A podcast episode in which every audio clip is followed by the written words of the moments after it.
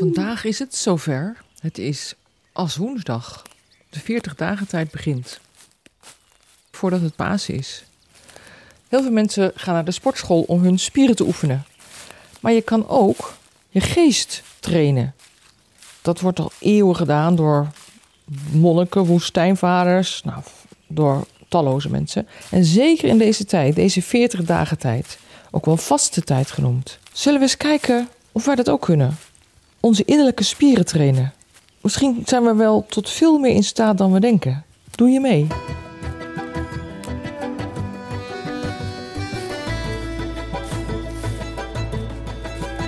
Podcast De Verwondering.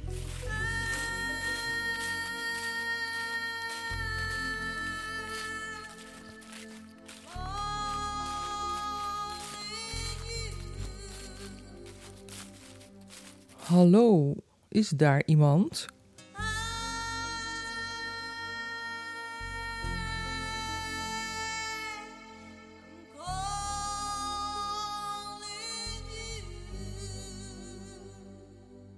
Ik weet niet of je dat ooit zelf hebt meegemaakt, dat je niet gezocht werd met verstoppertje spelen.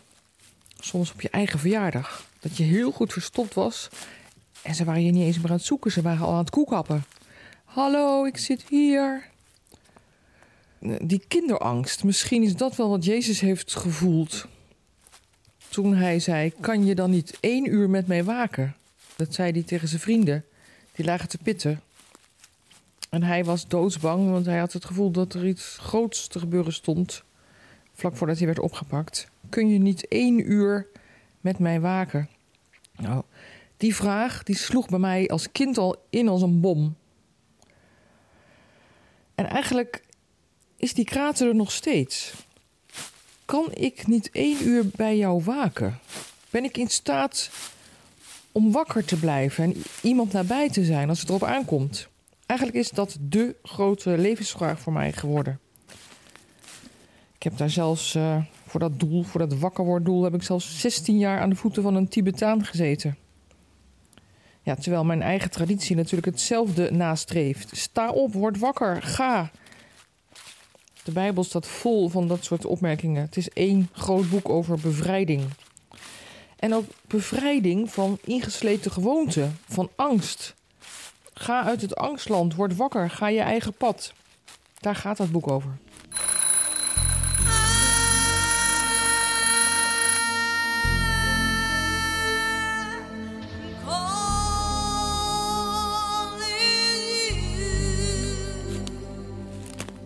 Maar hoe worden we wakker? Hoe krijgen we door dat we een uh, leven hebben, een lichaam met zintuigen hebben? Dat we niet alleen maar een hoofd op pootjes zijn. Want we zijn natuurlijk volkomen verstrikt in onze eigen gedachten. Mijn vader zei vroeger, als we fietsten en we hadden tegenwind, zei hij: De wind is een goede dienaar, maar een slechte meester. En dat denk ik nu van onze geest. De geest is een goede dienaar, maar een slechte meester. Kijk, als wij onze gedachten gewoon kunnen gebruiken als we ze nodig hebben, Allah. Maar dat we volkomen beheerst worden en geterroriseerd door onze kop, dat is natuurlijk andere koek. Dat moet anders kunnen. Daar zijn we volgens mij helemaal niet voor bedoeld.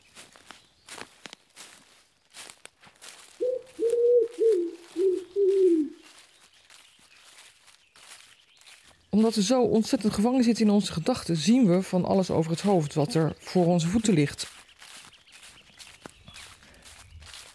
Als je denkt, waar heeft ze het over?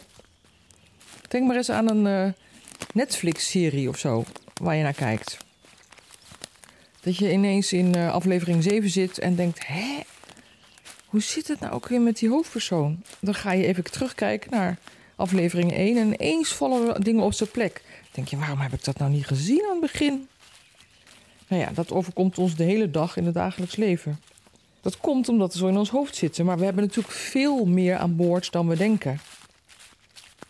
We, zijn, we, zijn, we hebben zintuigen, we hebben, we hebben intuïtie, we hebben een onderbuik, we hebben een hart. Ja, en hoe komen we daar nou terecht? Hoe neem je nou de lift uit je hoofdkantoor naar beneden? Dat is gewoon domweg te oefenen. Dat doen mensen al eeuwen.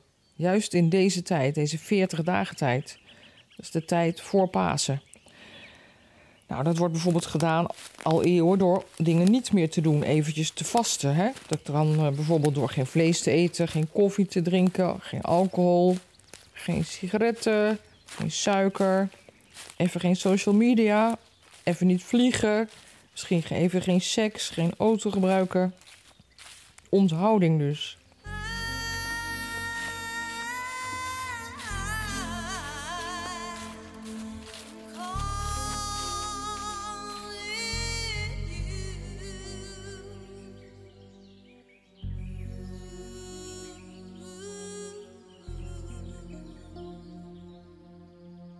Je kunt natuurlijk ook even vrijnemen van het vele moeten.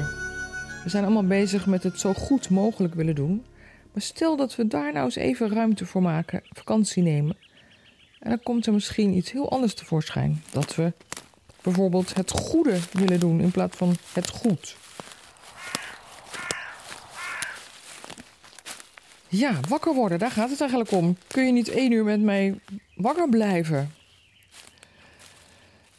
Nu we er toch zijn, we zijn hier nou eenmaal, dus misschien is het wel veel leuker om alles te gebruiken wat we aan boord hebben. Nu we er toch zijn, dat zei mijn grote liefde altijd. Die koketteerde graag met zijn, uh, met zijn toenemende leeftijd, zou ik maar zeggen. En als hij dan zich bukte om de veters van zijn schoenen vast te maken, dan zei hij: Nu ik er toch ben, kan ik nog wat oprapen. Nou, dat. Nu we er toch zijn. Waartoe zijn we allemaal in staat? Kunnen we wakker blijven als het erop aankomt. En niet steeds inslapen in zorgen en in afleiding. Laten we dat gewoon proberen. 40 dagen lang. Iedere week een nieuwe poging. Doe je mee. I'm calling you.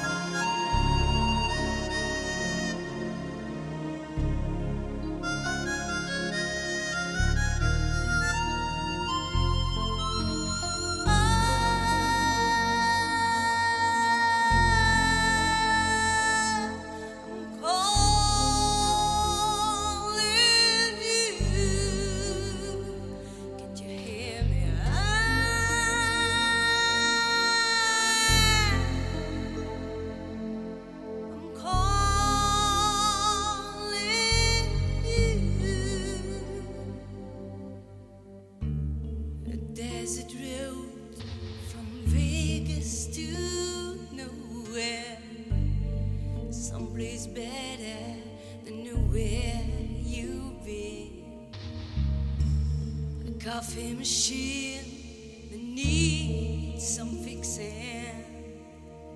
In a little cafe just around the bend.